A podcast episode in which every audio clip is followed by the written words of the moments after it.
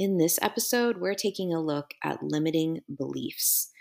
We're looking at how to identify them, how to understand what they are and how they're created, and then how to realistically shift these in your life so that they have less power over you.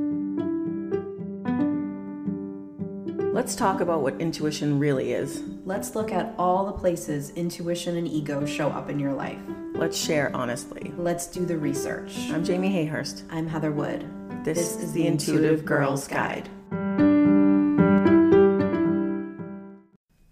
Hey Jay, what do you think about talking about limiting beliefs today? I love this topic, and I think other people are going to love it too. Okay, so this is kind of a follow up to our last episode, which was about intuition and ego. Right. So if you haven't listened to that one yet, I say pause this one, Go back. go back and listen, Yep. and then come here. Mm-hmm. Okay. We got to first talk about what a limiting belief is. Yep. And we have to acknowledge that this idea and this term has been taken and used in ways that make me feel icky sometimes. I feel like that's how we start every single episode. Seriously. I hate it here sometimes. I, I mean, it's all just twisted around. yeah. Uh, here's the thing this is a real thing. Yes. And people who actually study intuition and ego understand this. right. People who are professional therapists, right. a lot of them understand this. Yeah. but some of them don't. A lot of people who are some sort of healer or life coach, or Coach, whatever don't actually understand this and they use the terminology and they don't do a good job making sure people are taken care of when they work on this stuff. Well, because when you have a true limiting belief, it really can follow you for your whole life. Yeah. I mean, that's the work, right? When we talk about the work, Yeah. it's that. Absolutely. It's re- it's understanding those, mm-hmm. deconstructing them, and then mm-hmm. rewriting them. Mm-hmm. But if you're working with someone that doesn't understand it, it's not gonna work. Yeah, if you've ever heard somebody say, I'm going to teach you how to remove all of your mm. limiting beliefs. Mm. No. no. It's not how it works. No. No. Because the because they're it's all tied into other things. Yeah. That's like that's like a therapist saying, I'm going to work with you and we're going to remove all of the trauma and bad feelings and bad thoughts you have. Right. That is not realistic. No, and like we talked about in the last episode, like universal fears, those fears are yours, right? Right, like right. abandonment, rejection. Yeah. So I can rewrite vows, I can unlearn vows, mm-hmm. but my ego's still always scanning. Absolutely. You let's let's say what it is. Yeah. And then we'll talk about that because I have an analogy for that that I think will help people understand what it really is. Okay. So what what this is a limiting belief. Sometimes it's called a vow or a statement or a rule, usually with the word limiting attached. Right. And it's created by your ego when it cannot find a path to safety. Yes. Okay. It lives in your subconscious. Yes. Okay. So what that means is you felt unsafe, most likely emotionally, mm-hmm. but certainly there are many circumstances where, like, physically you were actually unsafe too. Absolutely. Okay. And it could not figure out how your ego could not figure out how to get you back to feeling safe. Right. Because we said in the last episode, the ego's job is to keep you safe. Yes. So, in a moment where you couldn't get a path to safety, your ego could not come up with one, mm-hmm. You create a story that helps you in that moment to get out. Right. This story can become a limiting belief. Right. Once you alter your behavior based on the story, it is set in stone that it is now that. Yep. Okay. One thing we didn't mention in the last episode about the ego is that your ego doesn't really click on too strongly until you're about six years old. Right. Okay. So most of your limiting beliefs have an origin around the age of six. Right. It does not mean that everything that happened to you at six created them and that they can't be created later or any of that stuff. They certainly can. Right. But most of them have this origin, and when all of a sudden you started to realize that just as you are is not acceptable to everyone, Right. you created some beliefs because you suddenly realized how unsafe the world was that you were in. And that happens because of brain development, right? Exactly, exactly. Right. You will hear therapists or people like neuropsychologists, any of them talk about that. They'll use different terminology. They won't mm-hmm. call it the ego, but that's what's happening. Right. Okay. And I, I think it's important to note that the reason why this work is so important is because you have this limiting belief mm-hmm. that you're acting mm-hmm. off of that was created with your six year old brain Exactly. or your 12 year old brain Yes. or even your 18 year old brain. Your brain isn't fully developed Right. until you're what 25. Mm-hmm. So like you're creating these I call them vows because it feels like that. It Yeah. feels like it's written in stone. It feels like I've made this vow that this is how I have to live. This is how I respond to this particular stimuli. Yes. But I made that story when I was six. Yeah, and it isn't actually what you authentically believe or how you Right. authentically act or see the world. Right. It's actually very inauthentic. Right. You just don't fully realize it because it's in your subconscious. And until you are consciously aware of it, Right. it rules your life and it's making you unhappy. Right. It's hurting you. Yes. But it was developed from like a really good place. Yeah. But if we don't understand to go back and fix these, Right. then we don't we never get to that balanced intuition and ego we talked about. Exactly. So we never Right. feel fully powerful. And this can be a lot of what we like what we would call like inner child work. Absolutely. Inner child work and this kind of work are very much together. Mm-hmm. Like when you are doing anything where you're going back in time and looking at what was going on, you're doing inner child work. Right. And you, I mean, to the point where when you and I do it, we call it little J. Yes. Yes. Like, what would like we how- name her? How yeah. would little J perceive this? Yes. Because like your perception as a child yeah. is not how I, as a 42 year old woman, would perceive No. it. Exactly. Exactly. And it's not how you when you're 52 will perceive Right. it. It's not how you when you were 32 perceived it. Like Right. it's all like you're you're bringing stuff that you wrote in the past that's affecting your present and future and you're going let me look at it right now and understand it from all those viewpoints. Right. That's what you're doing when you're trying to remove the power of these limiting beliefs. Right. Okay. So this is this is where I'm I'm struggling to like clarify something. People will ask like, okay, so it's always trauma. Yeah. It's not always trauma. Yeah, Okay. it's not. Trauma is a funny animal to begin with, and Yeah. people have all different viewpoints and definitions of what trauma is. Right. Okay. But just because you created a limiting belief does not mean that there was trauma involved. Right. Do they happen to go together often? Yes, they do. Mm-hmm. But it's basically a high level of fear, and it can be about something small. Like you Mm-hmm. could look back at it in your current self and think about something like when you were six, and now you're like, Definitely. that was the hugest deal ever, and I was so unsafe because of that. Yes. But you were. Yeah, it could have been, for example, you could have watched a movie where the parent dies in the movie, and then you could have mm. create a vow about doing something to make sure your parent doesn't die based on what the character in the movie did that like lost the parent. Because you were so scared of the idea of that happening. You experienced a high level of fear, Right. and like your brain now still has trouble understanding the difference between something you're imagining and something that's really happening. Right. But as a kid, it's even worse. So you're Right. watching something on TV, like you could still have a huge reaction to that. and that's not trauma. That's not necessarily trauma. There could Right. Mm-hmm. be trauma involved there, but that wouldn't necessarily fall into that category. Right. So I just want to be clear Yep. there. Okay. You are conditioned to use fear, not desire, like we talked about before, right? Right. So when you find these limiting beliefs, you they just seem like truths because you're so conditioned to be operating in fear all the time. Yes. So they can be hard to spot if you don't know what to look for. I agree. I'm gonna tell you how to look for them. Yeah. Yeah.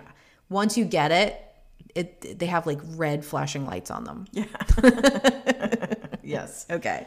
So, first of all, the easiest way to look is to go like, what areas of my life would I say I don't feel super powerful in them? Mm-hmm. Okay. And I mean powerful not in the like ruling over other people, but in like where I feel like the way I want to feel, where I dictate what I want, where I can manifest well. Like, that's what I mean by power. Right. Like where you feel aligned in your life. Exactly right. Exactly right. Okay. So the other things you can look for is where is there a lot of mediocrity? Do I accept a lot of mediocrity in any areas of my life? Most likely you have a limiting belief in that area. Right. Okay. The power, like I said before, but the power is really outside of you. Right. So anywhere that like you feel like you have to ask permission. So one of the examples I give a lot is with money yep. a lot of people have a lot of limiting beliefs about money and the the quickest thing that you can do is an exercise i teach people where i say tell me make money mm-hmm. a person in your life and mm-hmm. describe your relationship with them now most people describe if it was a person and it was a romantic relationship it would be a very abusive controlling relationship Right. where money told them what they could and couldn't do money told them how they could feel about themselves right Right. so that is an indication that you have a lot of limiting beliefs affecting you when it comes to money. Right. Okay. Someone who describes a relationship with money where money is like the best personal assistant that ever existed, right? yeah. And you're like, I want to do this. And money's like, let me run out and make that happen. Yeah. Okay. That is someone who doesn't probably have a lot of limiting beliefs when it comes to money. Right. Okay. So you can just indicate it based on like where's the power relationship in the thing. And that applies to any part of your life, with your job, with your your romantic relationships, friendships, all of that. Where does the power lie? Is it in you or outside of you? Gotcha. Where are you settling a lot? Hmm. Where do you talk yourself into settling? Okay. Right. We all settle everywhere. But where do you do it a lot?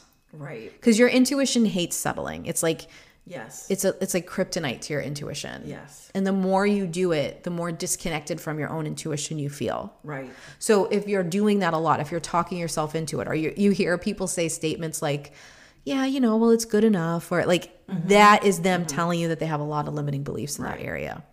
And then the last one is avoidance. Where in your life do you avoid things? Right. You know, what are you putting off? What are you trying not to think about? That's a good one. Okay, that's going to be an area where you have a lot of limiting beliefs. Hmm. Total opt out, huge amount of limiting beliefs. Yep. So I'll give you a personal example. Mm-hmm.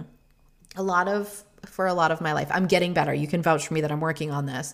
I opted out of ever going to a doctor for anything. Yes. Okay, I was avoiding it. Mm-hmm. And what I would say would be like, "Oh, it just doesn't work out for me, or I don't need it, or I'm I'm tough." That was all bullshit. Yeah.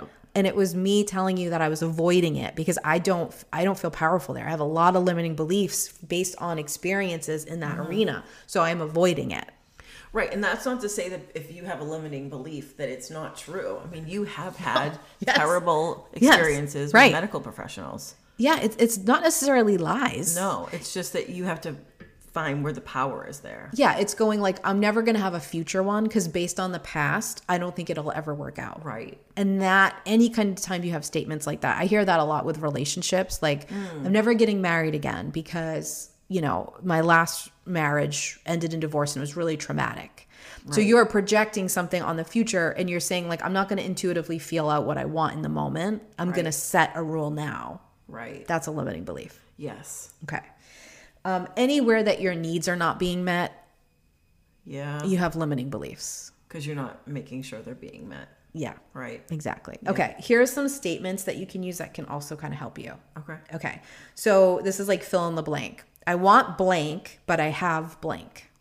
Like meaning. So, like, I want a Maserati, Oh. but I have a Pontiac. no, I, I'm just guessing at cars that people wouldn't like. I don't know. Do you know what I mean? Yeah. When you when you can, I say like write, just have them blank and just fill in what what comes to you. Right. Okay. Look at different areas of your life. Okay. I have this, but I want this. Okay. I want this, but I have this. Where's the but? Gotcha. That will tell you where you have a limiting belief. Gotcha. I want, you know, financial freedom, but I have a lot of debt. Like that means there's a limiting belief there. And it isn't like you've done something wrong. There's no, No. shame involved in Right. this. It's that there's some sort of belief in that statement that is holding you back. Yeah, it's showing you where to work. Yes. Okay. And the other one is I feel blank, but I want to feel blank.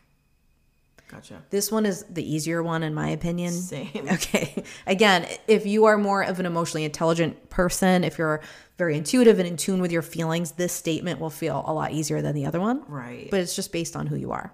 Yeah. I think that's really actually very helpful though. Yeah. So if you're, let's say you're thinking about your job. So mm-hmm. at my job, I feel like this, but I want to feel like this. And then you go, okay, why haven't I done anything to make myself feel like that? Well, most likely there's a limiting belief. Right. Okay. They're not all huge. No. Some are. Some are freaking doozies. Yeah. Some will undo you for a while, but not all of them. Right. Okay. Let's talk about identifying them and shifting them. Okay. So once you kind of figure out you have one somewhere, mm-hmm. you're gonna want to start to to like understand it, and then you're gonna want to start to get rid of it. Mm-hmm. Okay. Now, again, I want to really talk about how there are different levels of limiting beliefs. Yes. We all have a few that we will sword fight with for the rest of our lives. Right. Okay. It isn't, this is what we said in the beginning. It is not about removing them forever. That's never going to happen. Right. You are going to walk through life and experience a high amount of fear, and you already have, and it's not possible to remove that. But what is possible is that you can sort of get to a place where you're not having such a reaction to it. Right. So here's my analogy you're on a spiral staircase. Yes, this is a good one. I knew you knew this was coming. and you're the same issues are going to come up for your whole life. Right. Right? And so this you're like you're doing the work and now you're at like a higher angle. right. It's not like punching you right into root chakra anymore. Now, at this point in your life, this issue is affecting you like this, and you're going to grow and learn from it and release it a little more. And then you're going to go to the next level and the same thing and the same thing and the same thing. but and you're at a better vantage point. Like you can now it's almost like you go up the staircase and you're now looking down on it. So you can see more of the whole picture. Exactly. Like when you start, it feels like your your ego feels like it's being attacked all uh-huh. the time, and, uh-huh. and like you know, there's punches coming from every angle, and you don't know what to expect. yes. You heal, you work, you keep going up the staircase, yeah. and then you're like, oh right, this is happening. Exactly. Right, like there's an awareness about it, like oh, this is that Oh, old it's this. Yes. So yes. what do I need to know now about it? Yes. What's what's it teaching me right now? Right. Yes. You can still be mad about it. Yeah, yeah. I mean, it still sucks. I mean, how many times do we say to each other, "Oh, this freaking thing again"? You know what I mean? but like, it doesn't feel so personal. No, no. So I'm going to I'm to give a personal example of Yeah. what I would call my biggest one. Right. That's affected my life the most. We all have the dramatic ones. This is mine. And I think the dramatic ones help you understand what they look like and how they act. Mm-hmm.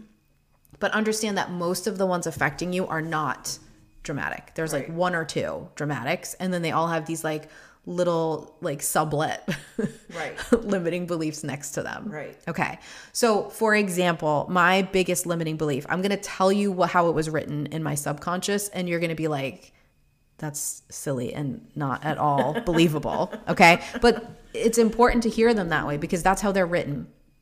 Right. Okay. So mine was that if I don't need anything from anybody, if I succeed, if I act perfectly, if I meet everybody's expectations of me, if I read the room and show up the way that I'm supposed to, mm-hmm. then the people I love won't die. Literally Literally. die. Okay. And if I want to be even more specific, it was that my mother won't die. Right. Okay.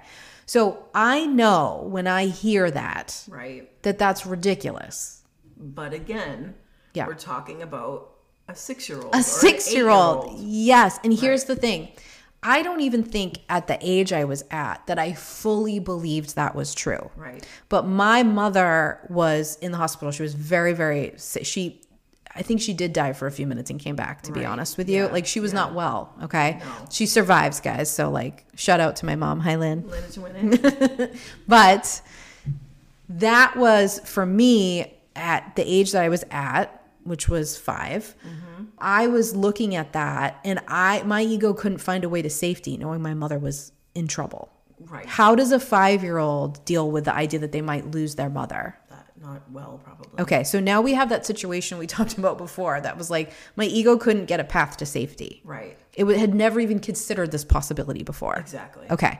So what happened was I made a story up mm-hmm. and it was based on what people were saying to me. Yes. Okay. So people, when I was a little kid and my mother was in the hospital, would say to me, Oh, you got to be good. Your poor parents, your poor dad trying to manage everything.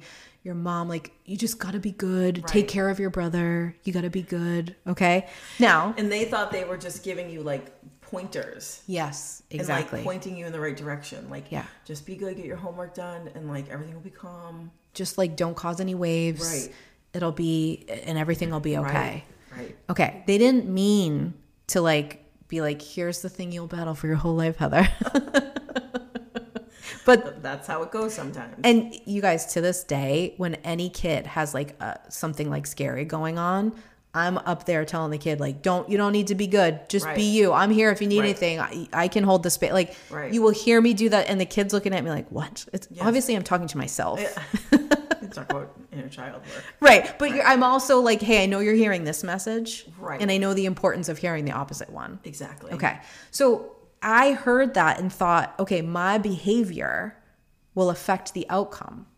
And since my ego couldn't get safe, it was like, okay, if we believe mm-hmm. that if we are good and we do all the things right and we take care of our brother, we do, do, do, do, do, do, mm-hmm. then your mom will survive. That's a path out of this intense feeling of fear that I'm going to lose my mom. And then she did survive. And then I did that and she did survive. So- so now your ego has evidence Right. that you're like, this did work. Yeah, your ego's literally like filing. Like, okay, that This is worked, what we do. Put that in, Ex- put that in the filing cabinet. Exactly. Okay. And so then it just it permeates. And my goodness, there's so many things that come off of that for me. I could tell so many stories, and I will spare everybody. But for me, still to this day, as someone who teaches this, who has worked on this mm-hmm. exhaust like an exhausting amount of time, it will still come up because as soon as I get afraid, I will start to try to be good and to control everything and to manage everyone's expectations and to like I will immediately shift into that mode. Well, because your ego thinks we have this technique, it worked. Yeah. When we were scared. Yeah. Now, 10 years later, I feel scared. So your ego's saying, well, how can I apply this technique to this particular situation? Exactly. So you take that people pleasing, that editing, that like micromanagement of everything. Yep. And you apply it to wherever you are when you're 15 or you're 25. Exactly. Because it, your ego knows it worked. and he, it, you might hear that and be like, that doesn't sound so terrible, Heather. Wow. but here's the thing. My whole thing was like not to cause any waves. Right. And if you know me, You were I was born to cause waves. Right. I that's who I am as a person. I don't do anything without someone getting pissed off at me for it. Well, and let's be honest. that even when you're on your quote unquote best behavior, Yeah. you're still making waves. Always. It's so inherent to who you are. Yes. So then it becomes that sort of that internal battle of like, I, but wait, I'm I'm putting on the mask. I'm doing everything. Yeah. It's still not working. but I'm still making waves, and people are still frustrated with me. You Yeah. know what I mean? So it be, it becomes this like very fuzzy Yeah. gray area. Right, because it's not true and it's inauthentic. It wasn't ever true that my behavior as a kid made it so my mother lived. No. it had nothing No, to do with exactly. it. I could have been a messy brat wreck of a person. Right. And it would have no effect on my mother's health. Exactly. My father would have loved me just as much. And she was in the hospital. She didn't know. No, and and Right. when they came back, if I was being a, an, an awful brute of a child, Right. they would have dealt with it. It all would have been fine. But that wasn't a very powerful story as a kid to have nothing to hold on to, to have any control, to have my mom be okay. Right. To accept the idea as a kid that bad things are going to happen to you and you can't do anything about it mm. is terrifying. Oh yeah. So we make stories, right? right?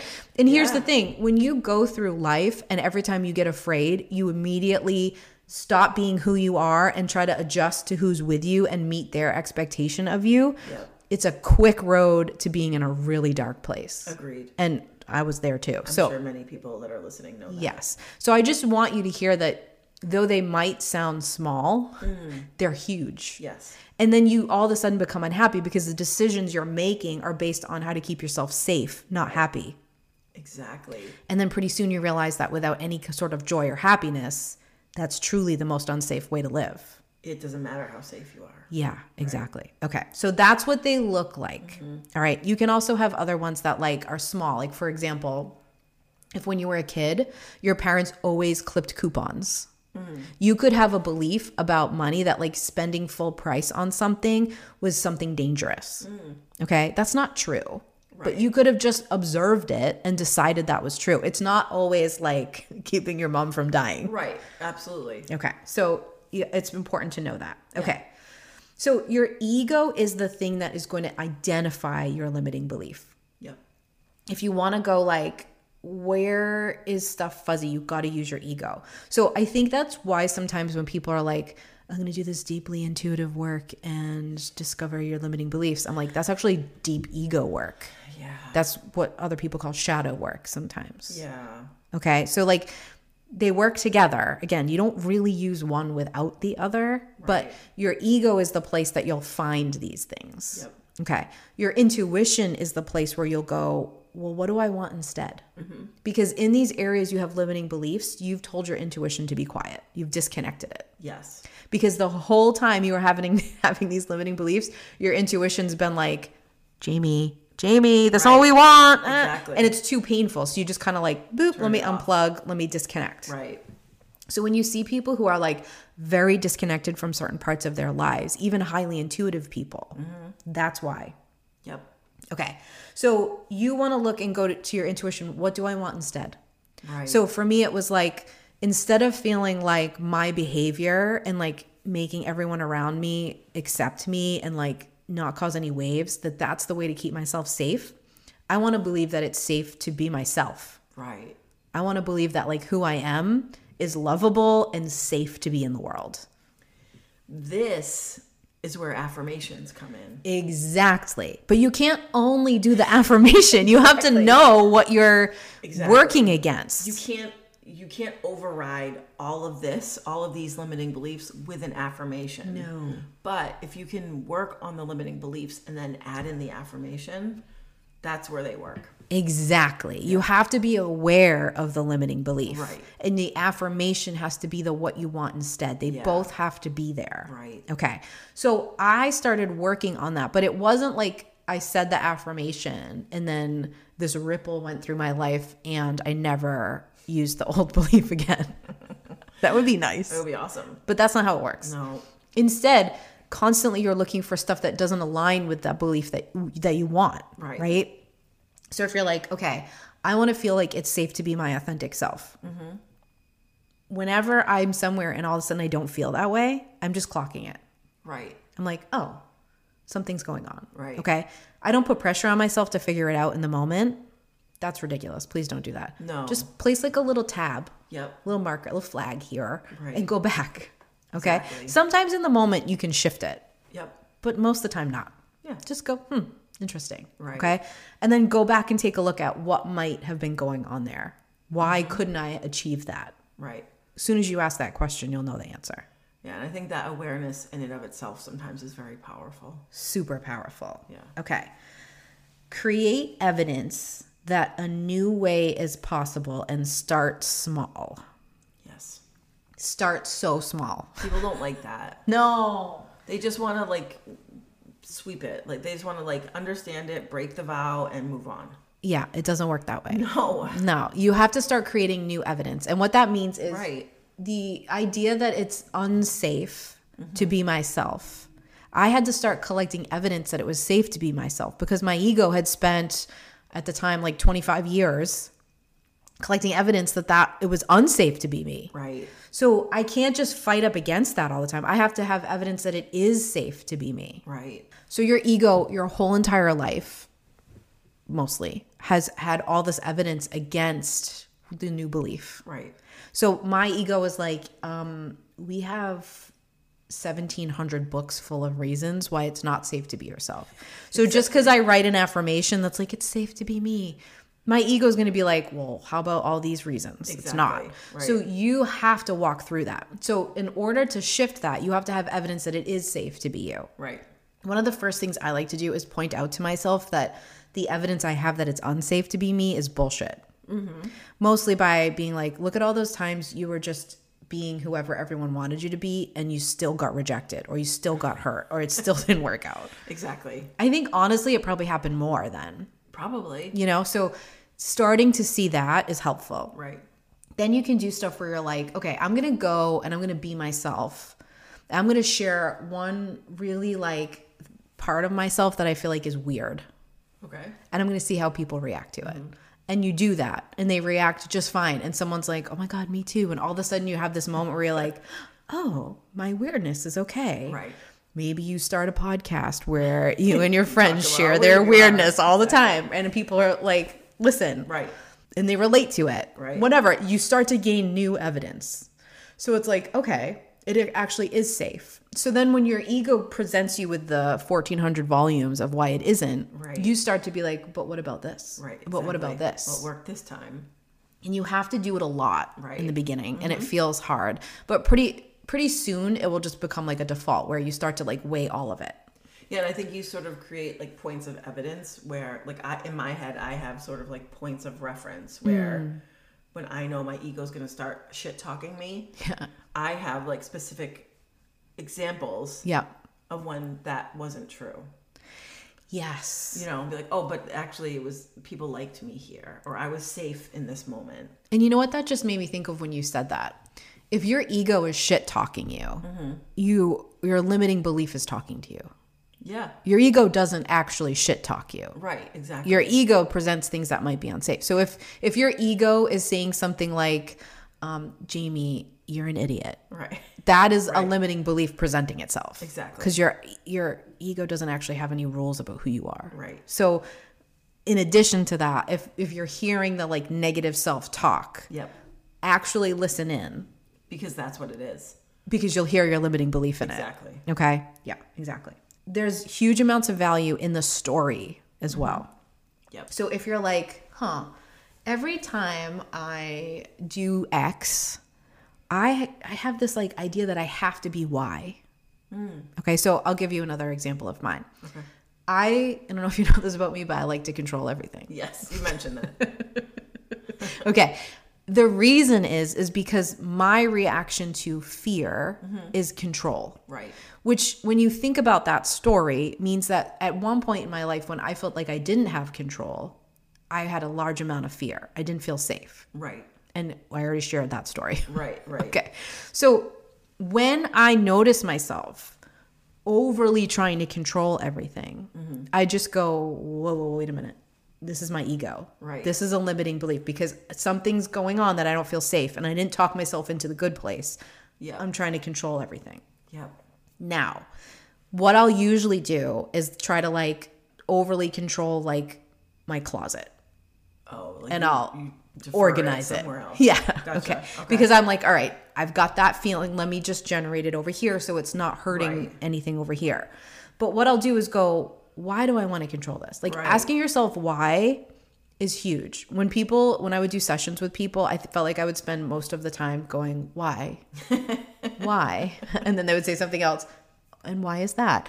And it's not because I was like taking a shortcut. It's because that's where all the gold is. Yeah, because you have to every time you ask why, you're digging underneath the belief. Why do I feel like I have to Right. control everything? What Right. what will happen if I don't control it? Why do I think that will happen when I then you'll get to like the root of the story. Right. Implement the new belief.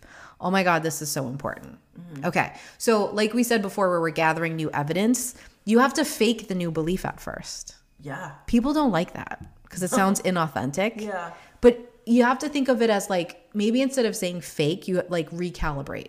Yeah, you're just retraining your thoughts. Yeah. How many times have we told each other, okay, I'm going to this place and um this is the belief I'm gonna I'm gonna use. I don't believe it, but I'm I'm gonna walk in like I do. Oh yeah, I've done that recently. Yeah, me too. Yeah, I crushed it also. You actually you did crush it. I actually have actual evidence that you crushed it. Yeah. so that it's really important and, and people get stuck here because they're like, well, I don't actually believe that it's safe for me to be myself when I walk in somewhere. Right. Well, me freaking either. Right. But it's like, okay, but when I did not be authentic. It didn't go well. It wasn't safe either. Right. And when I have been authentic, the things that I am driven by most, which is contribution and connecting to people, love and mm-hmm. connection, happen more when I'm authentic. Right. When I'm like, hey, this is how I really feel. This is, I'm a weirdo because I'm obsessed with the moon and I always know what phase it's in and I physically, my body reacts to it. I think that's a weird thing to say. But every time I've said that, there's someone nearby who's like, me too. Exactly. And then there's someone else nearby that's like, interesting, tell me. Right. And then I just connected to those two people. Right. And then, Whereas- so then it doesn't matter the people that are looking at you with a side eye. They don't matter anymore. because I, if I walked in and I was like, I think the moon's bullshit, someone else would give me a side eye. It does, there's no way I could not get the side eye from someone. Right. Well, and, and but in your ego story, again, it's all or nothing. Right. So in your ego story, it's that everyone is going to look at you like you're an idiot. everyone, right? Yes. So even if you do it and you walk in and you say that, and just two people look at you and go, "Oh my God, me too." Yeah. You you are in that moment rewriting Yes. that ego story. Yes. Because it's not everybody. It's not everybody.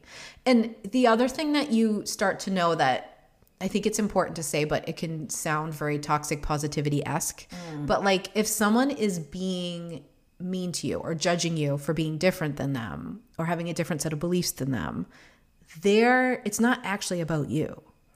Right. It's about them. Uh, It's true. I mean, it becomes about you. Don't get me wrong. Right. Because they're being an ass. Right. But my behavior, my believing something is not the thing causing that person to treat me this way. Right. Exactly. And when you're a rejection person, you have to like write that behind your eyeballs because Yeah. you don't really believe it. Exactly. Okay. Let's take a quick break. Okay. And we'll we'll come back and we'll talk about how you can like build up trust and how you can use your intuition and how you can spot this in not just yourself but other people. Gotcha. We'll be right back after this short break.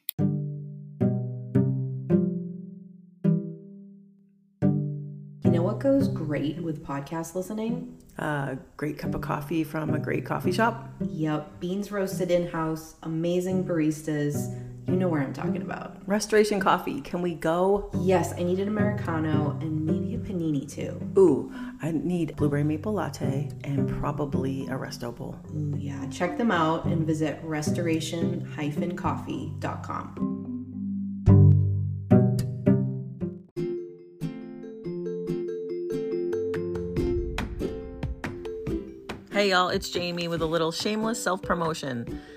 We've had a lot of people reaching out asking about distance Reiki, so I wanted to let you all know that yes, you can book a session with me. If you'd like some distance Reiki, get in touch with me and we will set it up for you.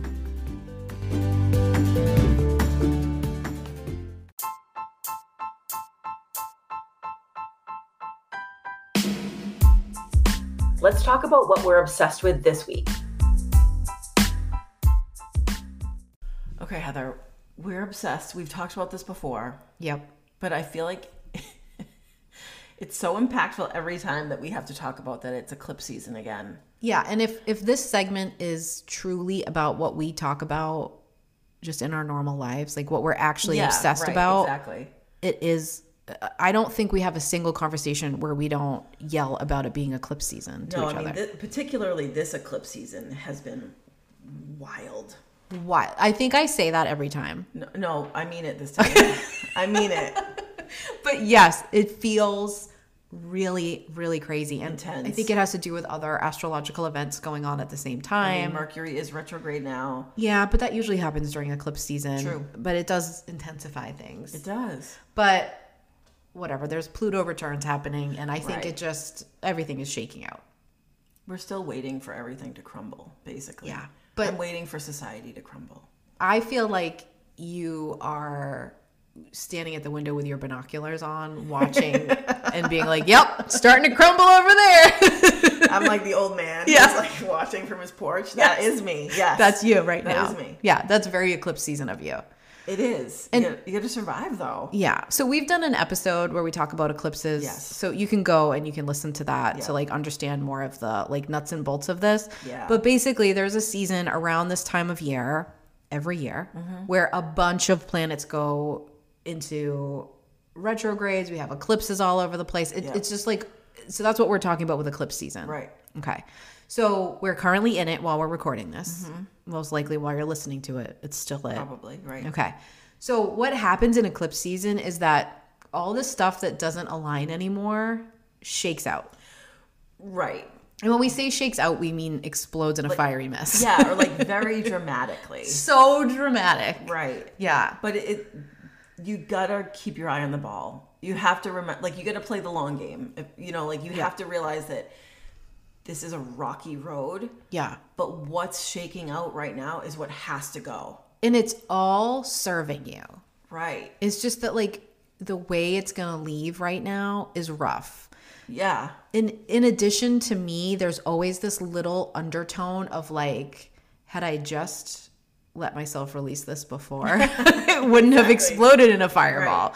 But it's not always possible. Like No. Do you know what I'm saying though? Like the stuff that explodes in eclipse season, it's not a surprise. No, and and in this one, this time around, I'm feeling like, oh, thank God. Me too. Oh, like this, this person is finally done. Same. like, oh, I'm fine. I can. This person's finally met their match. I've been waiting for this. Right. I 100% agree. The only thing I'll say is that during eclipse season, it never like closes all the way. Right. It just is like the beginning of like it it being removed. Right. Do you know what I mean? Yeah. Like it's not like okay, phew, that's Yeah. over. It's like oh, now this is to go down. Yeah. it, there does seem sort of seem like there's a sense of justice sometimes in Yes. eclipse season. Like, finally. It's like a combination of relief Right. and like stress. Right. So if you can sort of like buckle up, Yeah. sit through it, Yeah. get through it, then you're like, oh, right, that had to happen. The, mm-hmm. like, this had to shake out. Yeah. And whatever area stuff is getting all crazy in is mm-hmm. an area that you're, as soon as eclipse season's over, you're about to skyrocket into a really higher place. Right. So, That's a yay. good point. Right. Yay. Yay Yeah. for like ascending to 4D in that area or whatever people say nowadays. But that is Right. what's about to happen. Exactly. Eh, but if you're not really aware of it, you can look at it like, why is everything falling apart? But really, what it's doing is like the stuff holding you back is removing itself. This is like the real life version of when like you hear intuitive people say like you have to let go of what no longer serves you. Yeah. Right? Like you hear that's it's become so trite these days. That's all you hear people talking about. It's true though. It is true. And if you don't let go, it's going to blow up in a fiery mess during eclipse season. Right. but sometimes letting go of what no longer serves you has to be like wrenched from your grip. it does. Right? So like Yeah. that's what happens in eclipse season. Yeah. It's rough. It can be. I will say that a lot of astrologers like bring up a lot of fear around eclipse Mm. season and I know like the way we're talking about it, it probably doesn't sound like something everyone wants to sign up for, right. but I I don't think you should go into it like scared. No, I think if you're going into it like white knuckling You're in trouble. Oh, baby. it's gonna be harder. No. it really has to be like that age old saying of like just allowing and Yeah. releasing. And This same with Mercury retrograde. Yep. Like back up your stuff on your Yeah. electronic devices. Yep. But like don't panic. Yeah, Blame everything bad that happens on it. One hundred percent. I don't care if it Always has nothing to do with it. Yeah. Blame Mercury. Blame eclipse season. Go right ahead. right, right, But it's not something to go into like, oh my god, my life's gonna fall apart. right. There's gonna be parts of it that kind of explode a little, Mm-hmm. but it's going to be for the better. Agreed. And I don't think I've ever been super surprised in an area that eclipse season started like messing with. Exactly. I wasn't like no, shocking. It's over there. exactly. exactly. You're like, oh, here we go with this. Yeah. Right. Like I couldn't let go of this before, or this Yeah. has been a problem for so long. I've been waiting for this. It's finally blowing up. Yeah. And the hard thing is that it's not just going to be one area usually. Right. It's like, oh great, that's going to blow up too. Mm-hmm. Here we go. Buckle up. But it's it's not something to be super afraid of. No. A lot of a lot of people say don't manifest during it. I don't totally agree, but here here's how I look at it. Mm-hmm. It's not the most optimal time for beginning the journey of manifesting something new. Right. It doesn't mean that the stuff you've been trying to manifest all of a sudden is on hold. Right. It's just like, hey, starting a new, like, let me start calling this into my life during eclipse season is kind of like, let me go plant all the seeds for my garden during a snowstorm. Exactly. You can do it, it's just going to be real rough. exactly. And they might not succeed the seeds as well because conditions aren't optimal. Right, but if you've been manifesting and then eclipse season hits, it doesn't mean that like you go and like rip the seeds out of the garden. No. You just let them go Yeah. as they have been, Yeah. And then you wait out eclipse season. Yeah. Maybe you go check and you realize that it's been a little cold, so you put the little those little cute blankets on your little trees or something. Right. That would be okay. Exactly. It's a good metaphor. if you if you think about what you're doing as far as like with the earth, right, which is how our pagan ancestors were looking at stuff. Right. During eclipse season, it's spring and mm-hmm. it's like later into spring. Right. So you're not planting the seeds, you've already done that. Yep. And you're not reaping the stuff. Like you're not pulling it out of the ground yet. It's not ready. Right. So it, you're just like continuing to take care of it. Right. Perfect. Do Exactly. that. Yeah. So I'd like to hear what people are bracing with eclipse season. Like maybe they could just maybe they don't want to say personally, but they could just be like scale one to ten. Yeah. It's Uh, Fifteen. I'm at fifteen. okay, so let's talk about how you start to really shift these beliefs. Right. And I use the word shift because again, we're not annihilating them. They're not going to go anywhere. right. They're going to be your greatest teachers. I know that sounds cheesy, but it is really Mm-hmm. No, I true. think it's true. Yeah. I have learned more about myself in working with my limits than I have doing anything else. Same. So there you go. Yeah. You can also learn more about a person when you understand their limits. Like you really you want to get to know someone fast. I, Right. Maybe I should start a dating thing, Jay, where it's like let's start out with each other's limiting beliefs. Like you would get from like first date to like married for 10 years so much faster. Exactly. Okay. Well, if anyone has a, a reality show Wants that they feel vulnerable. you can give us a call. Okay. There's so many good ideas. All right. So the way that you start to shift these, you can do it slow, but I have like a a sort of like hacky way to get to it faster that I really like. okay.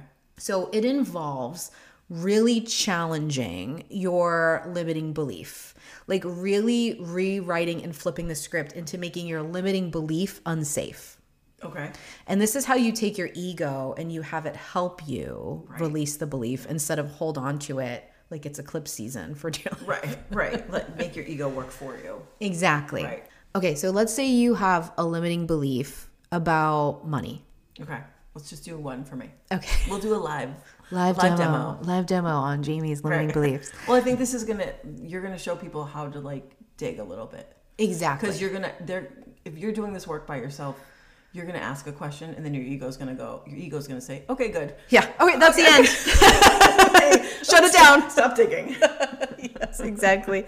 I do highly recommend doing it with someone else. I, I think agree. start the process on your own, but mm-hmm. then find someone that you can like dig into it with, or even someone that knows you really well that will be like, I'm calling bullshit on what you just said. push. Yeah, exactly. Nicely. Right. Yeah. Okay. Safely.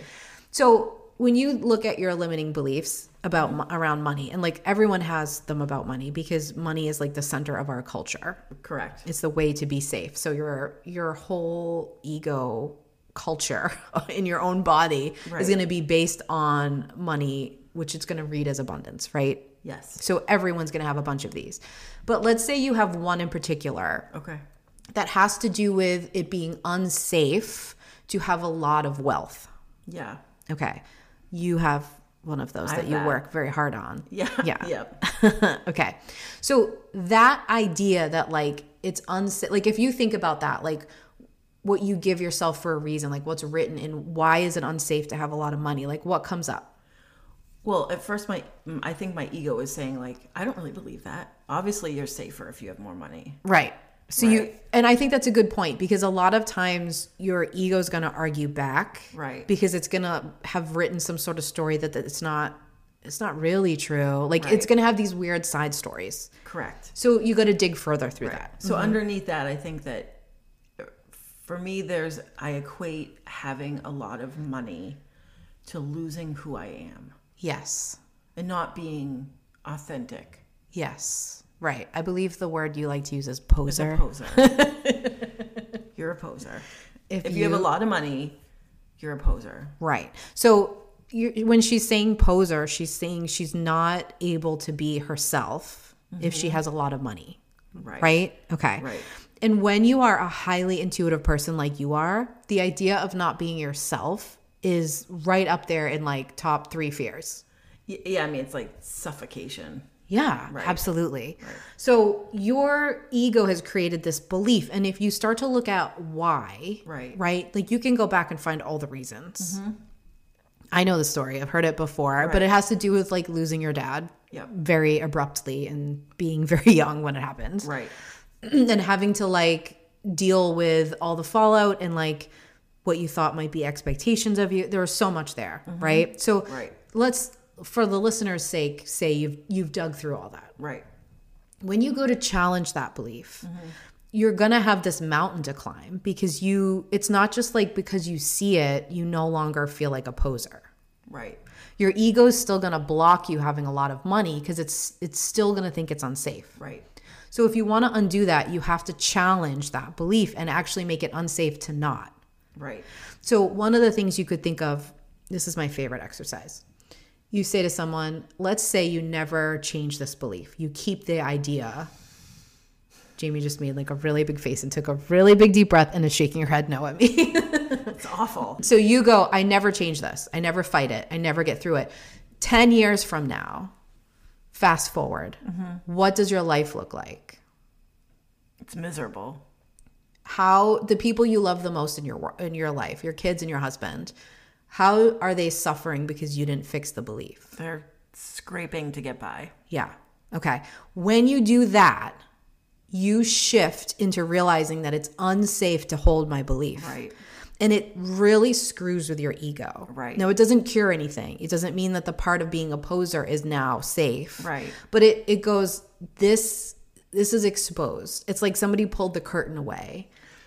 It like shows your ego the other side. Yes. Like the potential. Yes. It, it didn't know existed. Exactly. And now you have this other story. Mm. And so I try to think of it the Christmas story. What is it? I can't think of it. Scrooge. Yeah.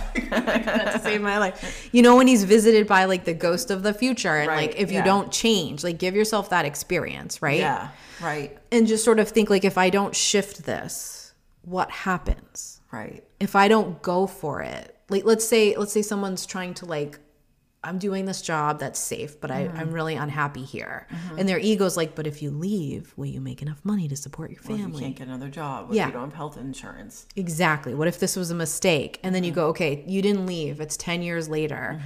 Like what hap- what how did it affect your kids? And all of a sudden someone's like, "Oh my god, they're going to think that they should have a job that they they, have to never suffer. They're going to college or applying now and they're not applying for a degree that they actually want. They're trying to find a safe path. I'm like, I just Right. handed like once you do that, you're like, "Oh, Yep. shit, nowhere safe. Exactly. I know that sounds terrifying, but that's the secret to getting rid of it because now you can bring your new belief in. Right. You know what I mean? Mm-hmm. And the new belief can be like shinier now because it's like, okay, Right. if I'm authentically me, what I have to rely on to keep myself safe is like self trust. Right. I have to believe that whatever's thrown at me, I can manage. Yep. And then you start to build that muscle, and then you actually get through and you don't feel as affected by these blocks. Yes. Now, is that to say that when you become a multimillionaire, mm-hmm. Jay, that right. you're never going to have the fear of being a poser? Absolutely not. But that fear could then help you if it wasn't triggering you. Exactly. If I'm aware of it, then I can use that as a gauge. Yeah. It becomes like a milepost for me, like or like becomes like a like an assessment tool. Yeah. Am I acting with integrity? Yes. Am I being authentic to who I am? When I, back when I wanted this money, what did I want to do with it? Am I doing that with it? Right. Then it's going to help you. Right. Instead of be this thing that stops you from having the thing. Exactly. That's how you get your intuition and your ego to work together. Right. That's how you shift these beliefs. Mm-hmm. But you're not getting rid of it. I feel like I'm No. I'm saying this so many times, but it's so important. Like you're not getting rid of the belief that having money might cost you your authenticity. Right. You're now working with the belief. The belief doesn't control you, doesn't have all this power over you. Right. Does that make sense? Yeah. I mean, you and I have worked on creating, like talking about who do you know that has money, who you love, who you think is incredible, who's Mm-hmm. authentic to who they are. And I've literally made lists. Yes, like look for new evidence. That's what that is. Right. Right. Exactly. I mean, I mean, like celebrity, but I mean, I did it with people who I actually know. Like, Oh, yeah. this person has a ton of money, and I love them. and they're a great person and they're authentic. Right. And I don't consider them a poser. Right. Do you think people who weren't born in the 80s know what we mean when we say poser? I mean, I can direct you to Hmm. music genres if you need to learn more about posers. Yeah. Send us a message. Jamie will get a document ready for you. Um, but yeah, like understanding that like what you created for that belief was based on needing to get out of feeling unsafe in a moment. Right. And then it went on to rule and take away things from your life. Right. And so it's important not to be like stupid Jamie at 20 for making that belief. Right. You know, it's important to be like, you know what? Poor Jamie at 20. Right. Just like you would talk to six year old Jamie. Exactly. Like I see what you needed and you didn't have it. And this belief got you out. And I honor the fact that this belief helped us. But now we have to let it go because it's hurting us. And we have to shift it into this place where it's no longer a belief. It's just a piece of information that I, it's a filter that like I run things through. Right. Am I being authentic? Exactly. Yes. Right. Good. No, let me, let me shift course. Right. This Adjust. doesn't feel authentic. Right. And then it doesn't rule you. It mm-hmm. serves you, which is the ultimate shadow work trick. Exactly. That's Right. true. People think shadow work is something it's not. We have an episode on Yeah, we too. talked about it. Yeah, it's it's not everything you see on TikTok. No, no, no, no, No, it's not scary. no. It's Anytime you're digging into any of these beliefs or these vows, you're doing shadow work. yeah. Anytime you do anything basically in your subconscious, it's shadow work. Mm-hmm. Right. So it's not bad. No. Okay. If you consult your intuition first for everything that you do, or even if it's not first, it's step 25, but you mm-hmm. stop and you really consult your intuition by mm-hmm. asking questions that's like, how do I want to feel? What do I desire? And you like really pay attention to that. Mm-hmm. This gets so much easier Yes. because it's so easy to see what isn't in alignment with that. Right. So if you're like, what do I want? Like, ugh, I don't want to feel stressed about paying bills anymore. Yeah. Okay. Then you go, okay, I can see that now. But if you're if you're walking around just an ego, like freaking bills, I hate this, da da da da, Right. like you're never gonna see it. You're too trapped. Yep. You got to pull away and go like, how do I want to feel instead of how I do feel? Right. Like I feel pretty shitty right now. Yeah. How, how can I feel better? Exactly. Exactly. I've talked a lot on here about working on like my relationship with my own body and like healing from disordered eating and all kinds of things mm-hmm. like that. Yep. And so it's something like in the shoot currently that I'm working on. Right. So I know how I want to feel. And when I start to go into the the spinny place of saying the bad things to myself, Yeah. I immediately ask myself, wait a minute, wait a minute, wait a minute. Let me consult my intuition. How do I want to feel? Let me focus on that. Because this is the only way out of this place. I can't do any healing if I'm saying all these negative things about myself. Right. So, again, I know that that sounds a little after school special esque, Well, but it's true. it is. Yeah. Yeah. All right. A few other little hacks you can do that I think people will like. The sway test is a is a good one. Yeah. That is a good one. I think that I have explained this in other episodes. You have. But basically, your body is so intuitive Mm-hmm. that you can use it almost like a pendulum. You are connected to the matrix. Yes, you are. Some of us more than others. right. I mean, but that's what that's how people would describe when they mean that. That's Yeah. what they mean. You're connected to your to like subconscious. Absolutely. And your body is a terrible liar. See our episode on see our episode on body language. True. Your your body reacts always with the truth. That's Right. why people read body language. They can be like, oh, oop, they just they just did that. Like Liar. Yeah, even the best one. I mean, Right. the the Johnny Depp Amber Heard trial going on. All I I mean, I have many thoughts on like we don't need to celebrate either of these people in this trial, Right. but uh, the whole time I'm just watching body language and I'm like, oop, look at I she mean, she deviated. yeah, like you know, you- he deviated. Yeah, They- love stuff like that. I love that because it's Right. like your your body is intuitively has to be in the truth. Right. And it has to like do something different when it's a lie. Exactly. And I fucking love that. so you can use that to your advantage with this. So you can set it however you want, but the basic way of doing this is if you stand up straight and you have your feet about hips width apart, not too far, mm-hmm. and you close your eyes and you say a statement, if you sway forward or backwards, you are telling a statement that is true. You believe that. Right. Your body is intuitively going, yep, that's in alignment. If you sway side to side, like left to right, your body's like, something's off. This doesn't, something doesn't match with what we believe. You can test that by saying, My name is Heather. Yes. And if your name is Heather, You fall forward. you fall forward. If your name is not, If your name is Jamie, you, You fall go to the sideways. side. Yeah. Right. So you can do little tests with this, try it out. I'm sure that there, I don't know for certain, but I'm sure that there are about 10,000 videos on YouTube Yeah. that will demonstrate this for you. I think if you work hard, you could probably find me demonstrating one Probably. on there. yes, exactly. depending on your skills of searching. Um, so yes, that try that out. And here's where I like to use that. I'll say a new belief and see what my body does. Ooh, Okay. I like it. Yeah, because it's your body is going to react based on what it feels the most. Right. Okay, so if I say it's safe to be my authentic self and I tip forward, it doesn't mean that I don't have any beliefs that that might not be true. Right. It means that like I'm in a place where we're going with that today. Yeah. Okay. I like that. So you can use it for that. You can also use it for like your negative beliefs to see how your body reacts to saying them. You'll you'll notice it changes over time. Right. It start it stops believing the old story. Mm-hmm. It's very interesting to look at. Yeah. I also like to test out words because words are important. Words are spells, people. You know I'm obsessed with how important words are. So are you, kind of. Yeah. I mean, we did an obsessed segment on that. Yeah. About how, We did. I don't even know how to explain it. The language you pick is really loaded. right. And you can think a word has a meaning, but if your subconscious believes it otherwise, then you could be sort of, Yeah. In in that obsessed segment we talked about how you had the word loss Yes. meaning lost. yes. and how L O S S and L O S T got written funny. Exactly. the same as being good, It, oh, yes. right? Like so Right. how you defined those words when you originally made your your vow or your limiting belief is going to be what you mean when you say them, even if you rewrote them later but you didn't actually fix it. Does that make sense? Yeah. I mean, I stopped saying be good to my kids. yeah, right. because that it means something else. It meant Right. it means something different than what I meant. Yes. I mean, really when we tell our kids to be good, we're like go meet everyone's expectations. Exactly. exactly. I hate that. Me too. Me too. I say do your best. Yeah. Have a good day. Just do your best. Yeah. That's all. Yeah. Stay alive. Yeah. Maybe your best today is very different than what it is tomorrow.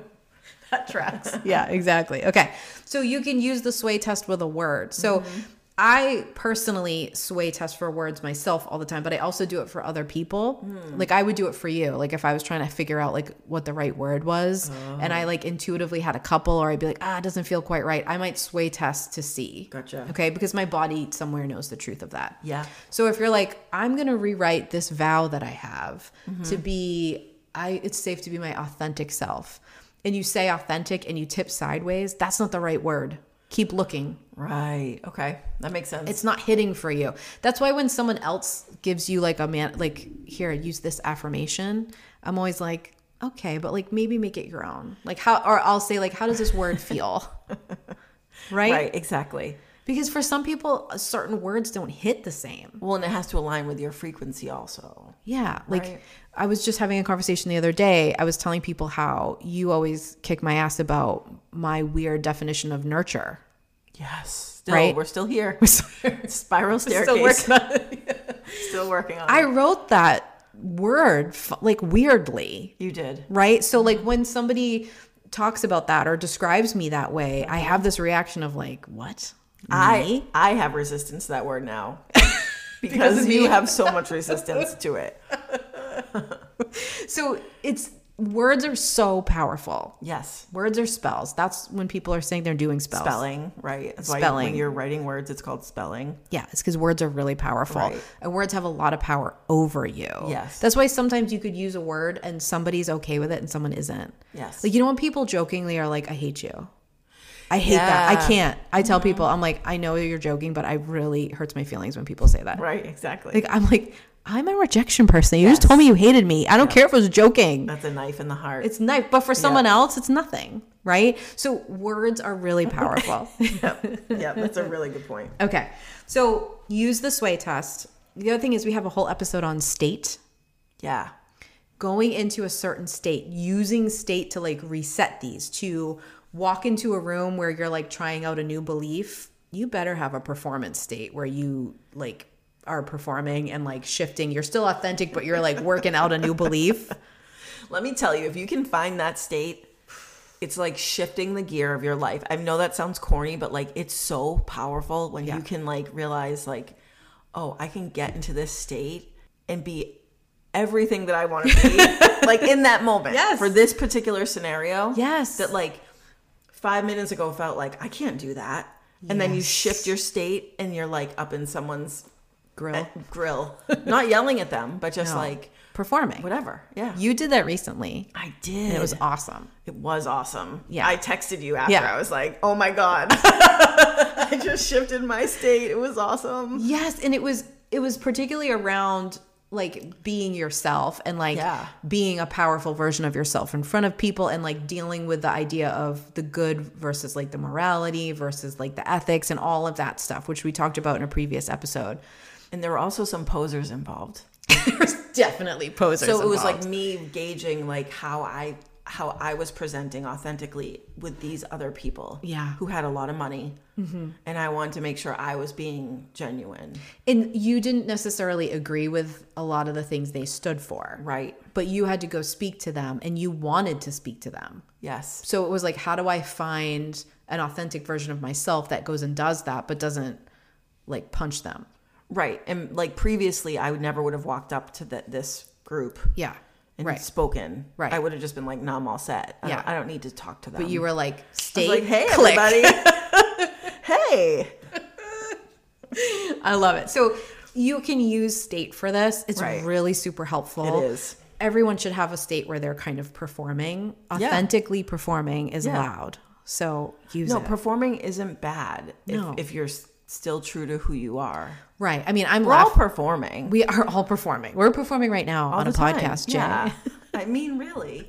But like Right. when, you, when you are who you are as, as a boss compared to who you are as a mother, compared Yeah. to who you are as a neighbor, Right. you're perf- you're doing Yeah. different performances. Yeah, I think about when, like, if I walk into a room that I'm going to speak in mm. and I'm walking into that, I'm going to walk in like I am the most calm, cool, collected. I got this. I'm psyched to be here.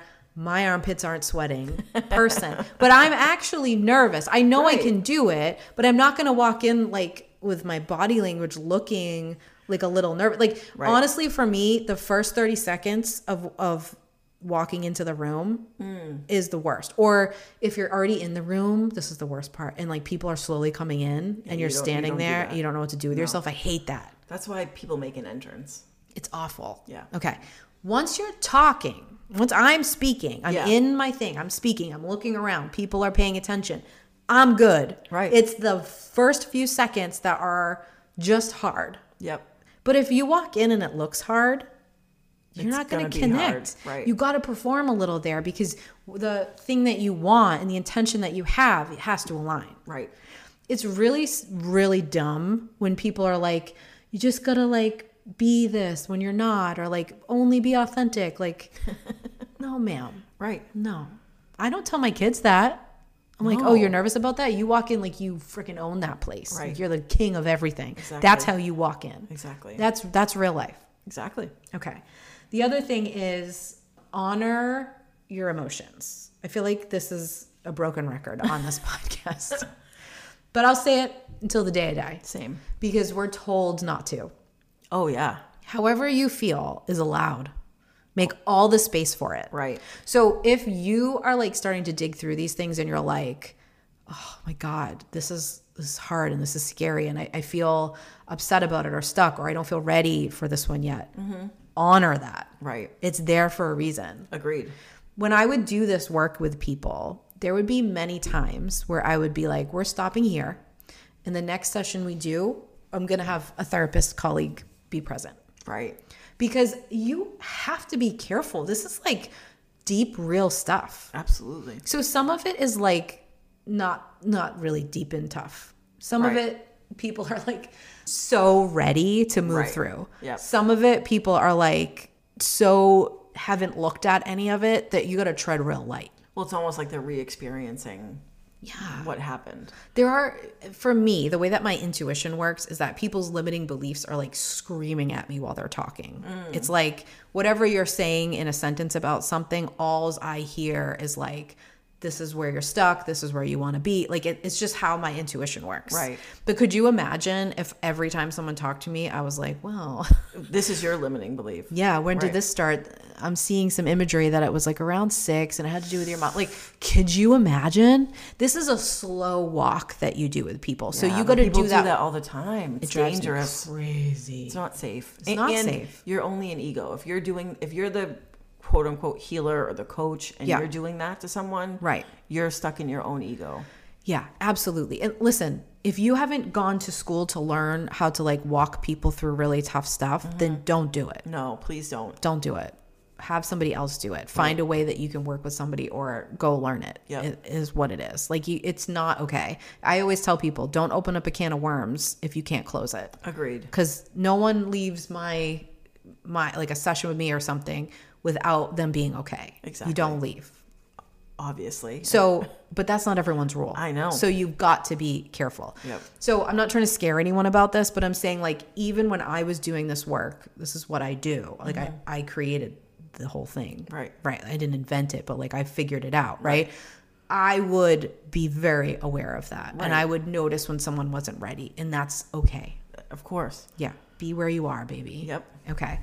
If you can somehow surround yourself with other people who like to work on this stuff, it's to project you like a million miles ahead. Absolutely. It gets way easier. Listen, we all have those people around us who aren't interested in like growing. Right. They don't want to look at themselves, they don't want to look at their stuff. Right. They're nothing against them. No. But if you're only around those people, you're not your own growth is going to be hindered.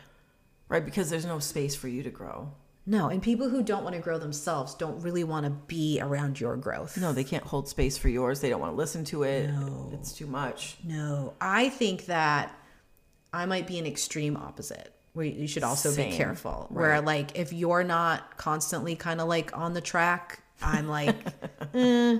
because you're not going to like me because I'm going to be like, hmm, does that Too much really digging. feel right? Like, I'm to push you. Yeah. And that's that's how I love people. That's how I nurture people, Jamie. See? Exactly. So it, it it's all it's all different ways. Find where you're comfortable, Right. but if you can really find people doing the work on themselves, absolutely great. If you get into a situation where someone is like, "I'm to tell you exactly how to change and what you should believe," run. yes. That's that's a little bit culty. Well, and also remember all the thing, all the times we've said that there is no five-step plan for this. No, no, that's no, no. not how intuition works. Yes. Like you can that's why there are so many modalities, so many healing techniques Mm-hmm. because not the same stuff doesn't work for everybody. exactly. So if someone's trying to sell you, Yeah. like do A, B, and C and you're good, Yeah, it's not true. it's not true. And if someone is telling you how you should feel, Right. Bad idea. Yep. No one can tell you how to feel. Right. intuition is the whole thing is like how do you want to feel how, what do you desire and it should always be evolving and changing Right. anytime and i'm bringing up the culty thing because in the spiritual wellness intuitive world right now there's a lot of culty shitty behavior going on A ton. so the red flag is if someone's steering you away from how you feel Yes. if you're being gaslit if you're being shamed for your feelings if you're not being asked how you feel and what you want right. then you are in a situation where someone is either trying to manipulate you or doesn't know what they're doing. Exactly. Run away Fast. quickly. Yep. Call us if you want. Yeah. So pay attention to those things. Also, be gentle with people when you're point if you're the friend pointing this stuff out, be gentle. Yeah. Jamie always makes the same face at me when she's about to point out that I'm bullshitting myself. do. Yeah, she cocks her head to the side and she like purses her lips. Yeah, she's doing it right now. and she's very gentle. She'll be like, "Um, I really hear you, but Maybe. maybe we could look at this." That's a great way to introduce it. Honestly, Right. she could just be like, "Hey, you asshole, you're doing like," and I would be fine with it. But that's a great way to be. I tend to be a little bit more direct, but I could be nicer and softer. I'm not really with you though. I'm usually just like Jamie. No, I've, I- found something. No, I want you to give it to me straight. yeah, but with other people, Yeah, I, I very I'm very gentle. So, well, my version of gentle. I'm not sure everyone would think it was, but okay. Is this another thing I think about myself that isn't Yes. true? yes. You're very gentle. Jeez. I'm a gentle nurturer. You Can't. are. I believe you. Fine. Accept it. I'll try. I'll work on it. I'll make I'll make an affirmation about it.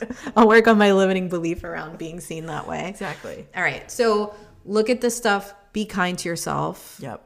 Walk through it as you as you can. Find someone really qualified to do this. Mm-hmm. Not all therapists understand the intuition and ego elements of this, but there are great Right. ones that do. Yeah, and they might use other terminology. Absolutely. Absolutely. Right. You know, they might be using fear or want or desire, like things like Right. that. That's all fine. Right. But just make sure you have someone who's informed about that part, especially if you are a highly intuitive, empathic person. Yes. Because otherwise, it's not, it's just not going to work. Yep. Yeah. Because you're designed just a little bit different. Agreed. That's okay. Agree. All right. Well, I have a limiting belief that I can't have coffee right now. So can we go? Let's go break it. Let's go break it. Okay. Bye.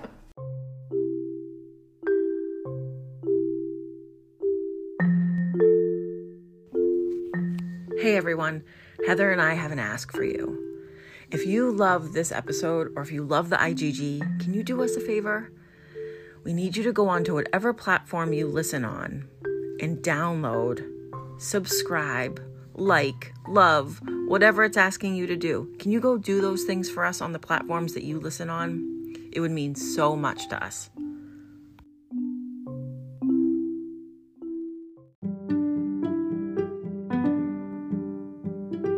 Thanks for listening to our episode. For a way to get in touch with us, please visit our website, intuitivegirlsguide.com. We love hearing your feedback on our episodes.